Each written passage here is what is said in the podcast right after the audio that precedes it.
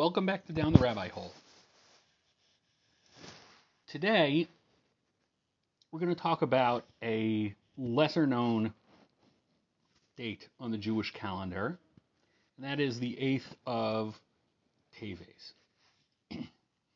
Before that, a word about I'm recording this, it's Vav Teves, Friday, Erev Shabbos. Yesterday was Hey Teves, which, in addition to being my grandmother's yahrzeit, so this is Le'iloi Nishmasa, Chanobasa Aryeh.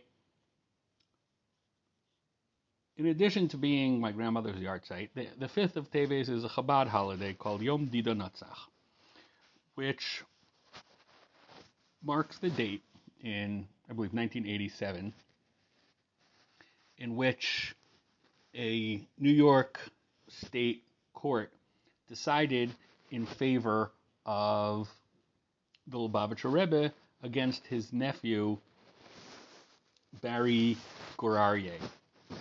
Gurari. Basically, the suit was Barry Gurari went into Chabad headquarters at 770, took some took some Sforim with the claim these Sforim belong to my grandfather, who was the previous Rebbe, the sixth Rebbe meaning Barry Gorari's father and Lubavitcher Rebbe, last Lubavitcher Rebbe, were married to sisters, daughters of the previous Rebbe. so, Barry Gorari said, I deserve to inherit because I am one of the, uh, you know, I'm a, I'm a descendant, I'm a, I'm a grandchild. And so basically, the entire debate, you know, the deliberation in the court was whether the property of the world headquarters of Chabad, whether the Rebbe's, the previous Rebbe's library, did that belong to the previous Rebbe as an individual, or did it belong to the Hasidus as a whole? And the court decided it is communal property. It is it belongs to the Hasidus as a whole. And of course, we have all kinds of legal constructs that are not individuals, uh, corporations and partnerships and Hekdeshim, right? There are in various you know in various parts of the world there are um, entities that are considered individuals that, that that are considered almost like people, and that they can that, that they have legal rights. So the court decided that the Hasidus as a collective owns these Sforim, and that no individual can then claim private ownership. Now, we non Chabadniks look at this and we're like, it's so weird. Like they're making a holiday out of like fine Mela Yat Kislev, the day that you know the Rebbe was freed from prison. Okay, we get it, right? That's a that's a major that's a major milestone and it was a major turning point in his career. But the idea that like they won a court case, why turn that into a holiday? It's one of the better known holidays, and it's not a yahrzeit, and it's not like a a birthday or anything like that. But on reflection, um, I think it's actually it actually is really important, especially if you look at how Mosdos and Hasidus are are seen today. Um, a lot of the bitterest fights over succession in the Hasidic world are related to essentially money. The person in charge controls, you know, controls the purse strings.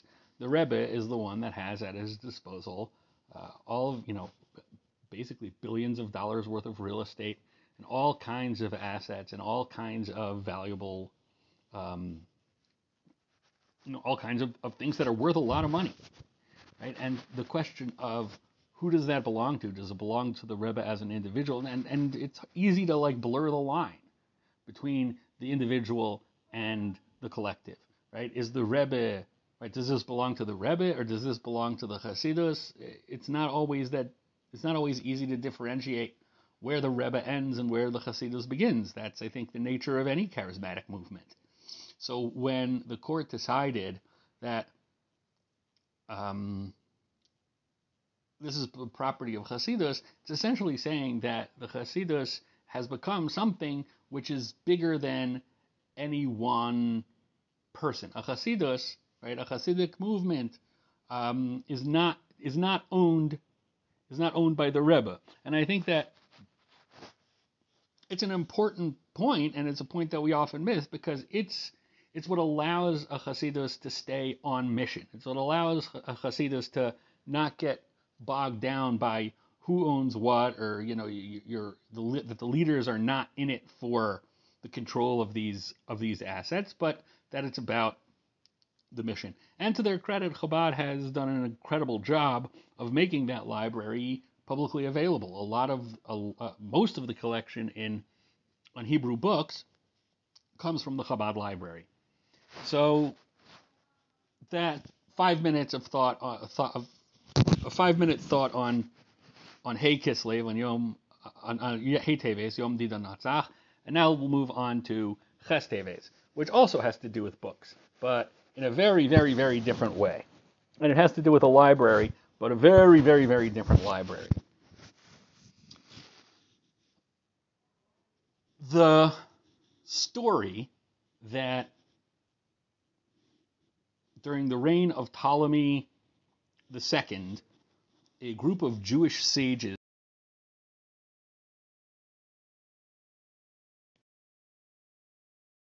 is a story that appears in a lot of different forms already already starting like well before the well before the, the end of the second Beis Hamikdash. Um, one of the earliest sources that discusses it is the First of all, the Mishnah is already aware that the Torah is translated into Greek. Uh, other Jewish writers from the from the first century, like Philo and Josephus, Philo, there's a question whether or not he understood the Torah in Hebrew or had the Torah in Hebrew. He the Torah that he that he studied, it seems, was the Greek Torah, and he knew of this story of the translation by. Uh, according to most versions, it's 70 or 72 scholars, right? And that's where you get the the term Targum Shivim or Septuagint. That's where that comes from.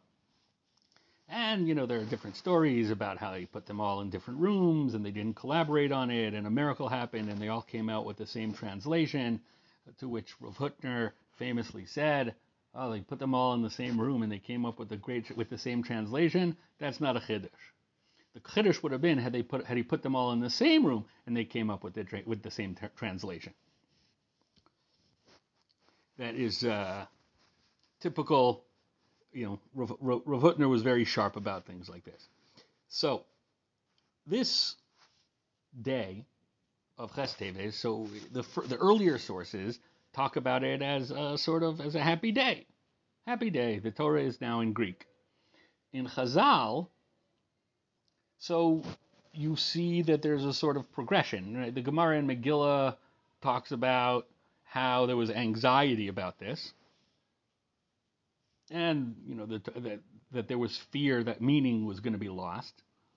And then in Masechah Sofrim, it gets even more. It gets even darker. It says something about how uh, it was like the day that the Egel Hazav was made, or that three days of darkness descended on the world. And then you get in what's in a work called Megillas Taanis Basra, right, which is a very it's it's sort of a mysterious work. It first appears in its full in its full version in the Sefer Bahag, Baal Halachos Gedolos, who lived at the time of the Gaonim, and he includes a list of this list of fast days and it's a whole bunch of fast. It's only like 50 fast days.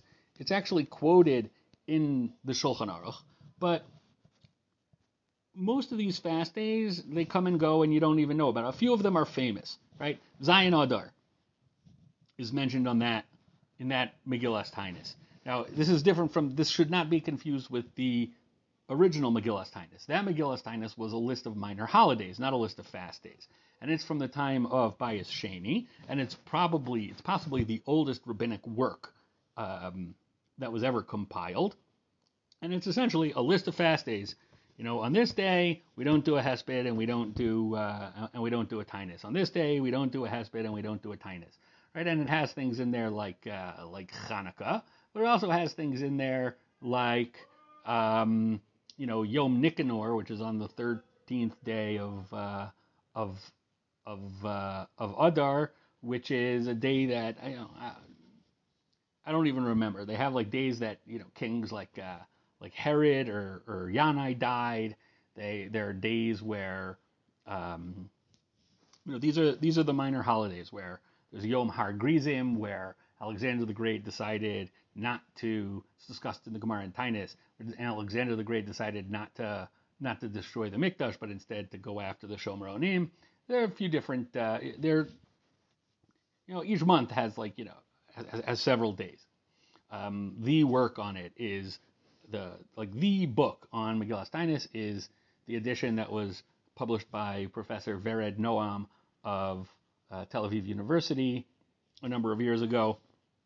It's a phenomenal work. She has some incredible chidushim on it in terms of, um, you know, she she essentially teases out. So there's two parts of Megillah. There's the Megillah itself, which is just one line, and then there's what was called the scholion, which is a whole a fuller development and embellishment of what exactly happened on that day.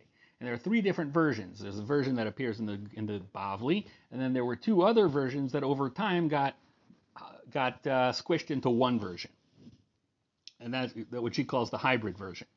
And she basically, through careful manuscript study, manages to tease apart these two editions, these two versions of the Scholion, and shows that there's two versions of the Scholion, of the later development of the of the Megillas Taanis um, from the time of the from the time of the Tanaim and early Amoraim, meaning that still in you know part of classical rabbinic literature. Then there's another Megillas Tainus, which is what we're talking about now. This was produced at some point early in the time of the Geonim. They've actually found they found there are archaeological digs that have these calendars on like a on like a shoal wall. Uh, an archaeologist by the name of Chagai Misgav has published on this, an Israeli archaeologist. And among those, uh, you, you have things like Zayin Adar. You have all kinds of these are actual fast days, days that are purportedly sad. Um, you have the yahrzeits of very, you know, of, of, of various. Um, you have the yahrzeits of various major figures from Jewish history. A lot of them from Tanakh, like Yoshua and Aaron Kohen and Miriam, their yahrzeits are all on that Megillah and Moshe Rabbeinu. And then you also have you also have uh, the sites of people like Rabbi Hanina ben Tradion, right, who was killed, who was martyred.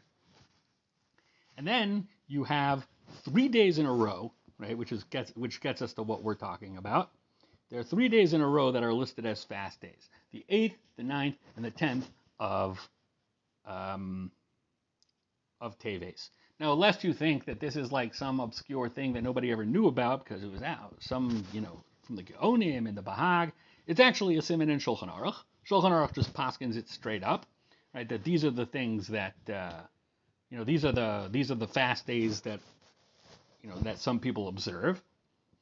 Um, and it should be known that, you know, there the, the dates here, they there's tradition about these dates that predate, let's say, Lag BaOmer by centuries, by many centuries. Lag BaOmer doesn't come become a thing until after Kabbalah Sa'ari and Tzfat. It's, uh, you know, the association with Rabbi Shimon Bar Yochai is relatively late. But here you have, you know, things like Rabbi Shimon ben Tra- Rabbi Hanina ben Tradion. You know, his yahrzeit is actually well att- is, is attested um, hundreds and hundreds of years before anybody says anything about uh, Rashbi and, uh, and and Lag. Okay.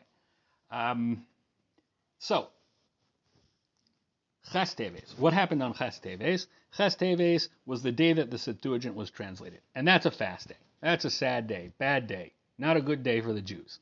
The ninth is, um, in the original text, it says, we don't know why. There's later texts that say that it was the yahrzeit of Ezra HaSofer, and then there's this whole theory that um, that connects it to uh, Peter, Saint Peter, who, according to Chazal, according to uh, Toldos Yeshu and other sources, was actually an emissary of the Besdin sent to basically divorce Judaism from early Christianity. It's a fascinating theory. The person that's most associated with the, the study of this theory is uh, Professor Shnayer Leiman, who has an, an article on it from quite some time ago.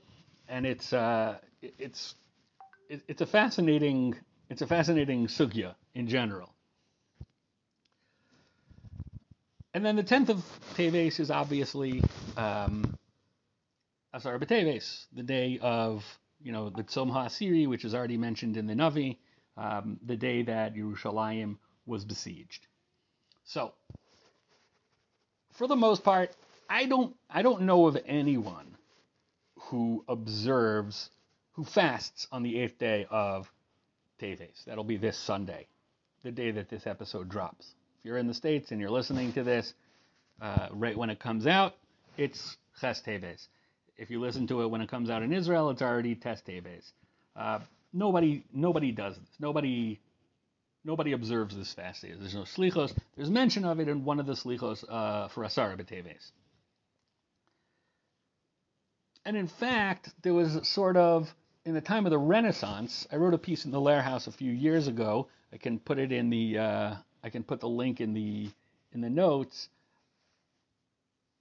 The I, I, wrote an article about how one of the first accounts of well of of the translation of the Torah into Greek is in a a work called the Letter of Aristeas, which is a uh, it, it's apocryphal. It was something that some groups included it in the in their version of the Tanakh, but it was not canonized by the Jewish mainstream. So in this letter, it talks about, you know, it, it describes the entire, uh, you know, it, it, describes the process and the jubilation uh, related to the process of translating the Torah into Greek. And this was a work that was unknown to Jews for many, many years because it was composed in Greek, and Jews didn't read Greek, and it wasn't part of their canon. It was preserved by the church. And it was discovered, as it were, by Rav Azaria de Rossi, who himself was a fascinating character, in the late 1500s.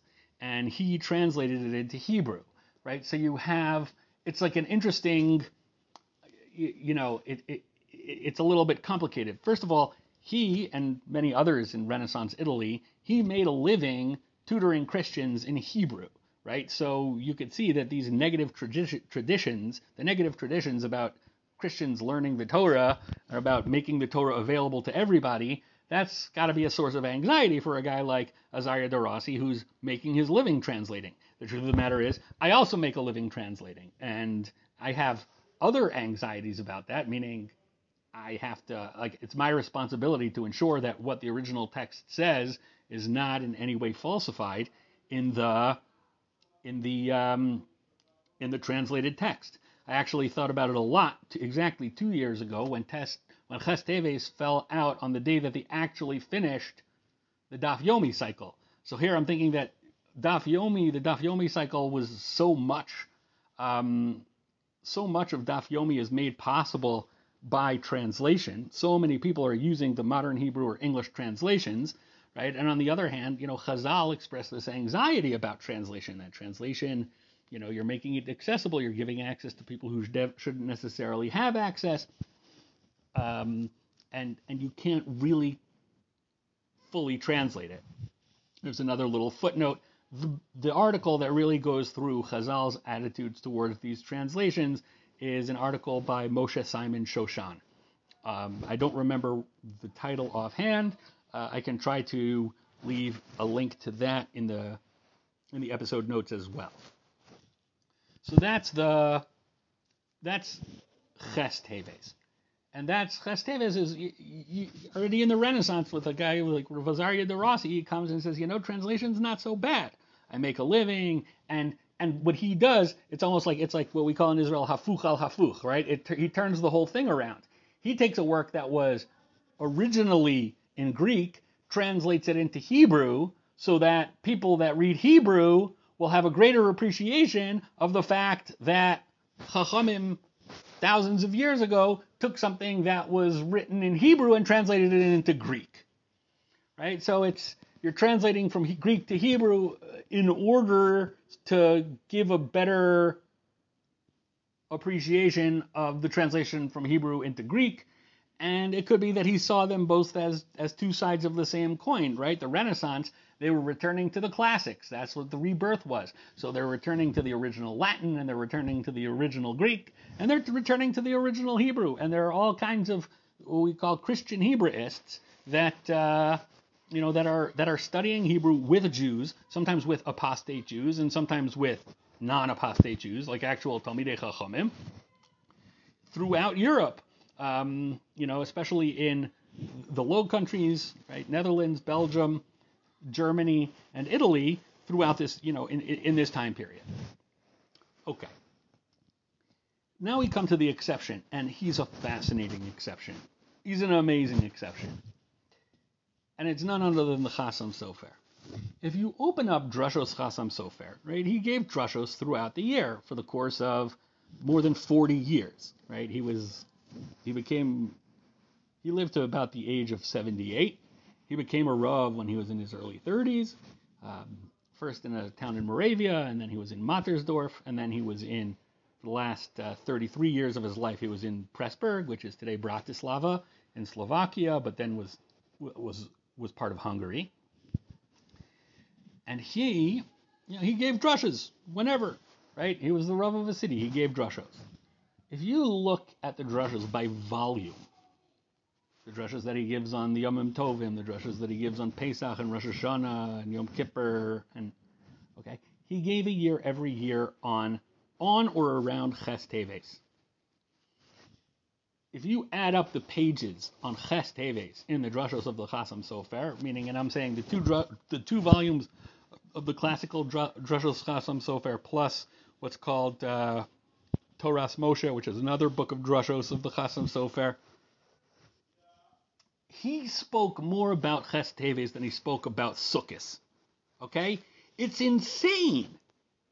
If you think about, like, Ches Teves, yeah, a couple of, you know, a couple of geeks know what Ches Teves is. Who knows what Ches Teves is? Who knows that it's a thing? Yeah, I once heard. Yeah, that's the day of the Septuagint. Fine. Shkoyach, right? What do you have to say about it? Not much. Chazal thought translation was a bad thing. Moving on.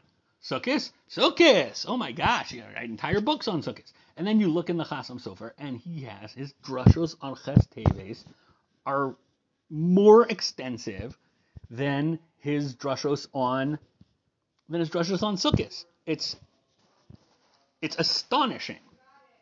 Okay? Now I can't claim to have gone through all of these drushos, but I've gone through a bunch of them, partially because I'm a translator and I also like the Chasam Sofer. So, um, you know, so that's what it is. So I like this stuff. And I found that he has three drushos, two that appear in the Drushos Chasam Sofer and one that appears in Toras Moshe, where he gives three different versions of the same mashal, through which he explains what the problem is with what what's the problem with translation. So the one that I'm gonna that I'm gonna read along with read with you today, he was he gave it in uh, the year Tuf Kuf Ayin Gimel, which is uh, the winter of 1812, and you're talking about the era of Napoleon now. He also on this occasion, he, you know, on, on, on Teves, he would sometimes give Hespedim because it's a sad day and because it's a day of a yahrzeit and because, you know, like even today, you know, like the Asar B'Teves is the Yom Kaddish Klali because it's just, you know, it's like Ma'asef L'chol Machanos. Any, any tragedy that isn't observed on any other date, you can stick it on, you stick it on to, you stick it on to Asar B'Teves because it's already three days anyway. Or technically three days. It's already for three things anyway. Um, so he used to give hespedim. So in this drasha on ches, on the drasha on ches teves from 1812, he was all he it was also a hesped for Rav David Sintzheim. Who was Rav David Sintzheim? He was a Rav in Alsace-Lorraine, in the, the areas of France that bordered Germany, or sometimes the areas of Germany that bordered France. At this time, it was the areas of France that bordered Germany. This is right after Napoleon. France was riding high. France was a world power. Um, France won a lot of wars. I know it's astonishing. Not as astonishing as the amount that Chasam Sofer wrote on Ches Teves, but still astonishing. French won wars. Uh, Rav David Sintzheim, he wrote Sforim. He was like a classic Lamdan Posek Rav, but he also was one of the main forces behind Napoleon's Sanhedrin. Napoleon famously, you know, he didn't suffer, suffer for, from any lack of grandiosity. He said, "Oh, there hasn't been a Jewish Sanhedrin for 1500 years, 1600 years, whatever. No problem. I'm going to convene one. I'm going to get together all of the rabbis, the great, you know, the, the, the notable rabbis in France, and we're going to call it a Sanhedrin. And I'm going to ask a series of questions. And you know, and, and these questions are going to determine whether or not the Jews uh, can get civil rights. Now, the way that the the answers are formulated, and it seems that this was the work of Rav David Sintzheim.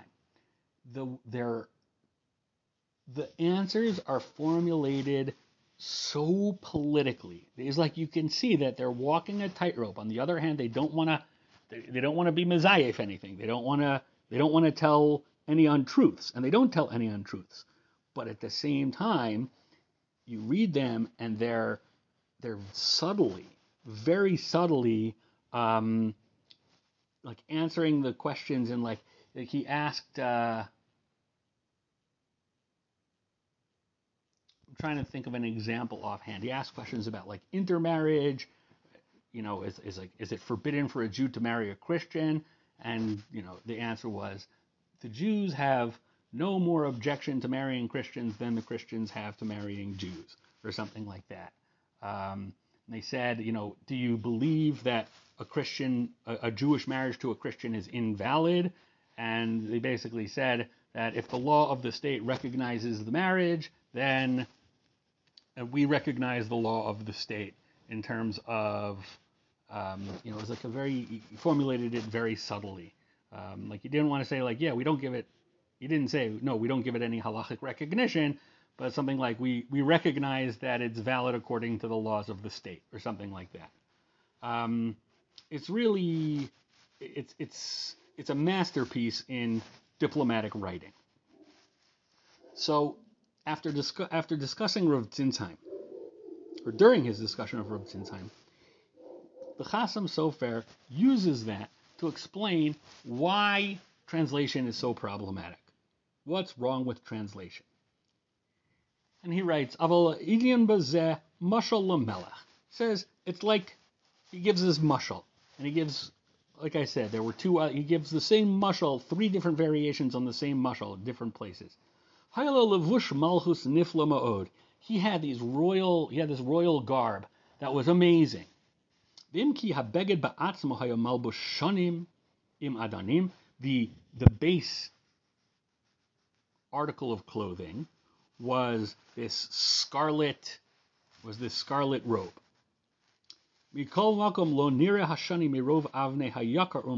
Shahayu. Um now nobody could see the scarlet underneath.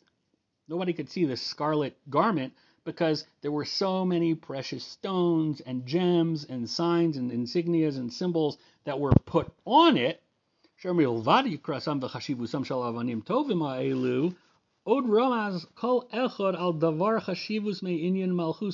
It's not just that they were pretty stones, but each one had significance. Each one signified something to do with his, you know, like you're talking about like epaulets, right? Something that, you know, signifies this victory in this war, and something that signifies this, and something, right? Milchamosav, something about, you know, wars that he won, or things that were his own honor, or his, or the honors of his ancestors. Uh, Avadav. When he wore that garment amongst his ministers and his servants, bnei heichala de malka, the, the people who were familiar with the king's inner, inner sanctum. It it made them honor him even more. Made him it made them venerate him even more. They understood what each of those little gemstones, what each of those little insignias alludes to. They, you know, they, they, they understood. And as the people around him gave him more respect, it gave him more chizuk. It gave he became more. He became greater. Right, and so until he was able to rule the entire world with his might. Then one day, right, the people of the country, the countrymen, they had a taiva. What did they lust after? What did they want? Lemor, ritzonenu liros malkenu. We want to see the king. So the king planned a trip and he went throughout his kingdom. He went throughout his all his lands, throughout all the country. As he went through, hu lavush lavush so he was wearing his royal garb. Hanal, the what we the one we already mentioned, right, with all these stones on it. Shama omrim kulam ke'echad. He heard everybody saying, "Mayava avnaim levush yokar hazeh." This is such an amazing. This is such an amazing. This is such amazing clothing. We've never seen such a vivid color scarlet. Too bad that it's covered in stones. Too bad we can't really see that scarlet. Right? We could do without. We don't want those adornments. We want to just see the king in his in the robes as they are, unadorned. These stones, all they're doing is covering up the beauty of the underlying garment. And that's what everybody wants to see. So what happened? By Hibisham Oes Divreim Kulam. He heard everybody saying this. The king was tempted by what they were saying. And he said, take off the gemstones, take off the pearls, take off the insignias, from this gar- garment. So that everybody can see, so that the so that the the garment itself is exposed. The rikmat and this scarlet texture imadanim, right? And it was imadanim, meaning it had like a very uh, uh, an intricate texture. And then everybody started praising the king. Wow, this is great. And everybody was praising him. And how amazing the king is. Now, it's interesting here, and in other places he says it's mafurish. You know what, before we get, let's finish the mushal before we go on. But one of his ministers was there. One of the inner circle was there. He was very, he looked very sad. What's wrong? He said, You must be jealous. You must be you know, it must be something wrong with you. That you, you know, you get sad when you see how honored I am. V'rav tifarti, and how, how much glory I have. And this minister said to the king, Animis atzev berosi ha'olam moshlim bach. I get sad when I see that everybody's ruling over you. You're not ruling over them, they're all ruling over you and you're tempted, you were seduced by their words. V'chol od shemosivim lecha kavod odos malbush hashani. And the more that they give you, that they honor you because of this scarlet garment, you, the more scorn you have, the more you disgust you have for these avnei akar, for these beautiful stones, right? Which are the praise of your father's houses, meaning everybody sees you, everybody loves it, and that's great, but it means you're forgetting all the meaning behind those other stones. It's Yakar Beis Avicha. This is Shevach Beis Avicha. This is your past. Besofa Shi Kansu Pneihem.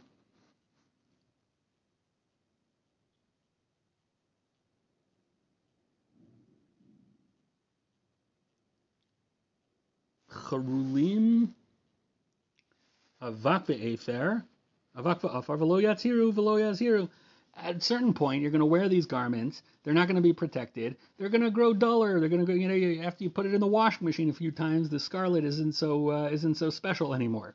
And everybody's going to forget that. And they're not going to know anything about the covet of your family.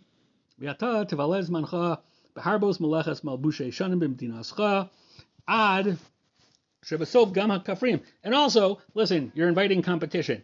They're gonna, everybody's gonna see this. Everybody's gonna be like, "Ooh, I love scarlet. I want to wear scarlet." And then, you know, people are gonna start textile factories where they make scarlet. And till the end, even the villagers, even the peasants, Yilbashu Kamoska, they're gonna dress like you. You're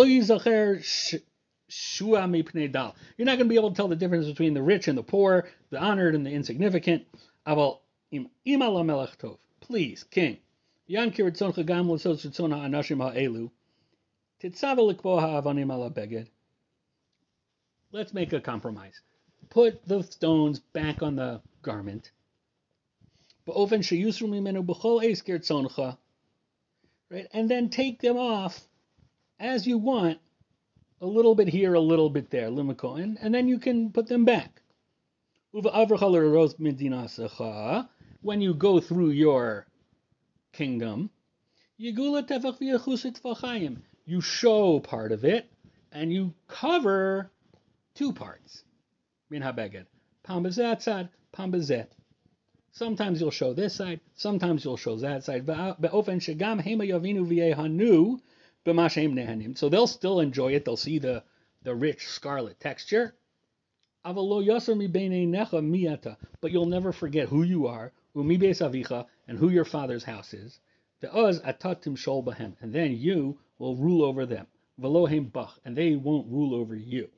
And the king did so, and he was very successful. That's the mashal. Now, obviously, in the, the Nimshal, right, the king is Hakadosh Baruch Hu. The garment is the Torah. The close sar, right, the sarim that are the, the, the close officials, the inner circle is the Jewish people. And the countrymen, everybody else, those are those are the nations of the world. Right? So on one hand, here you have a very it's an it's a somewhat ecumenical vision because he's saying that you know Hakadosh Baruch Hu's Torah is for the rest of the world as well, except that the unadorned, and we'll put it even put a sharper point on it, the unadorned Torah, the unadorned garment is the Torah without any commentary, the Torah without medrash. It's pshat. Pshat, it could be very beautiful, but you're missing all of the illusions. You're missing all of the things that make the Torah special. Right? He's his commentary here is, and this is something that Maoz Kahana has written about, the idea that um, Sofer's problem with an almost empirical attitude towards interpreting the Torah, where you know, based on you know the works of Spinoza, that you can be scientific about parshanut and you can get to the one true meaning of the of the work. Um, and obviously, Chasam Sofer is saying that no, there's all kinds of things that are that are there that are part of the meaning, but that aren't necessarily accessible through pshat. And it's only we who we know the history and we know the stories and we're close with the king. We know what all of these little things symbolize, right? And somebody like David Sintzheim, Rav David Sintzheim, he had that extraordinary ability to show what he needed to show from the Torah and cover what he needed to cover from the Torah. This megalet tefach mechaset. Right?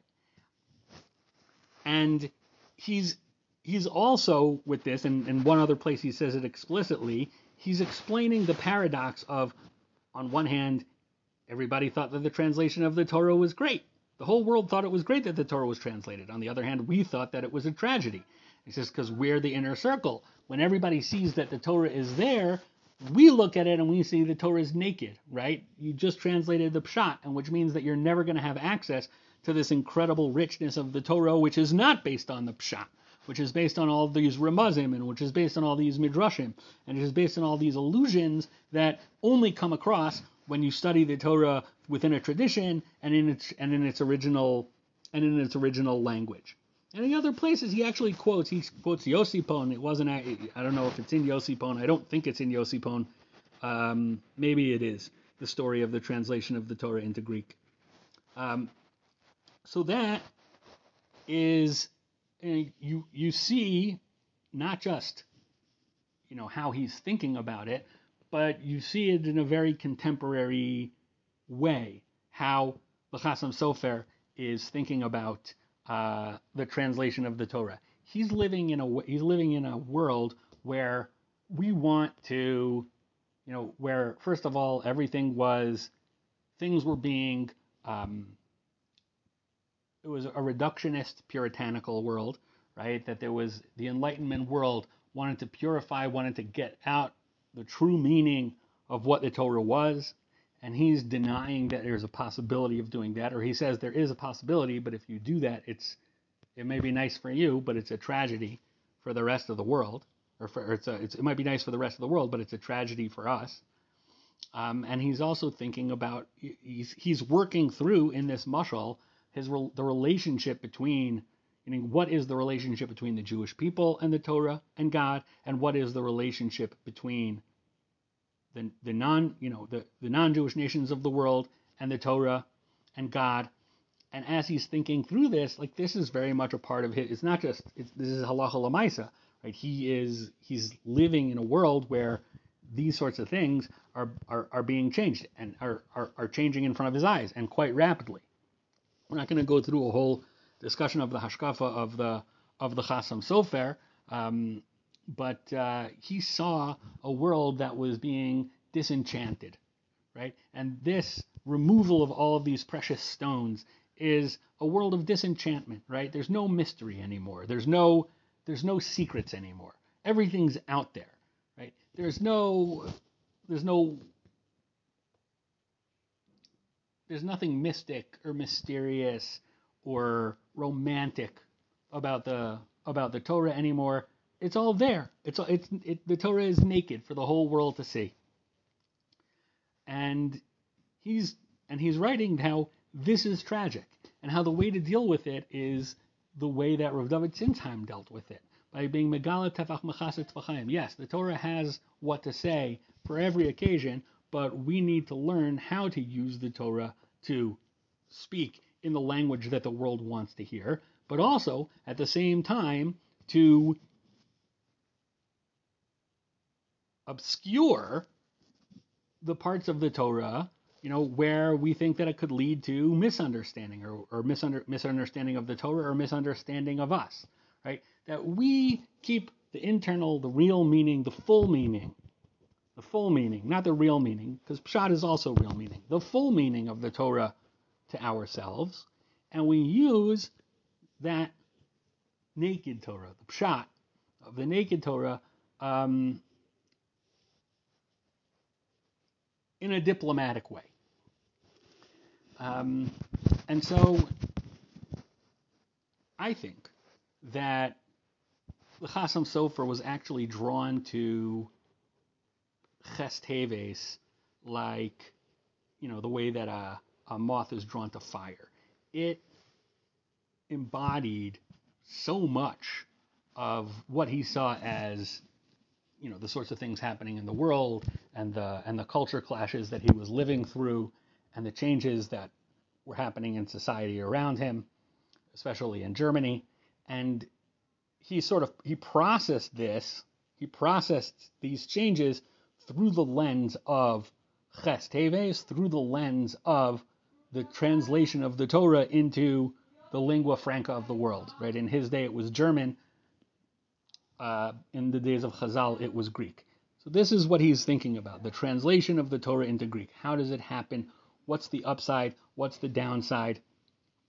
And I think that it, it offers us some insight into his own thinking, and it also offers insight into the nature of this day and how this day is a meaningful day. And I, I observe it in my own way, you know, as a day to reflect on my work as a translator.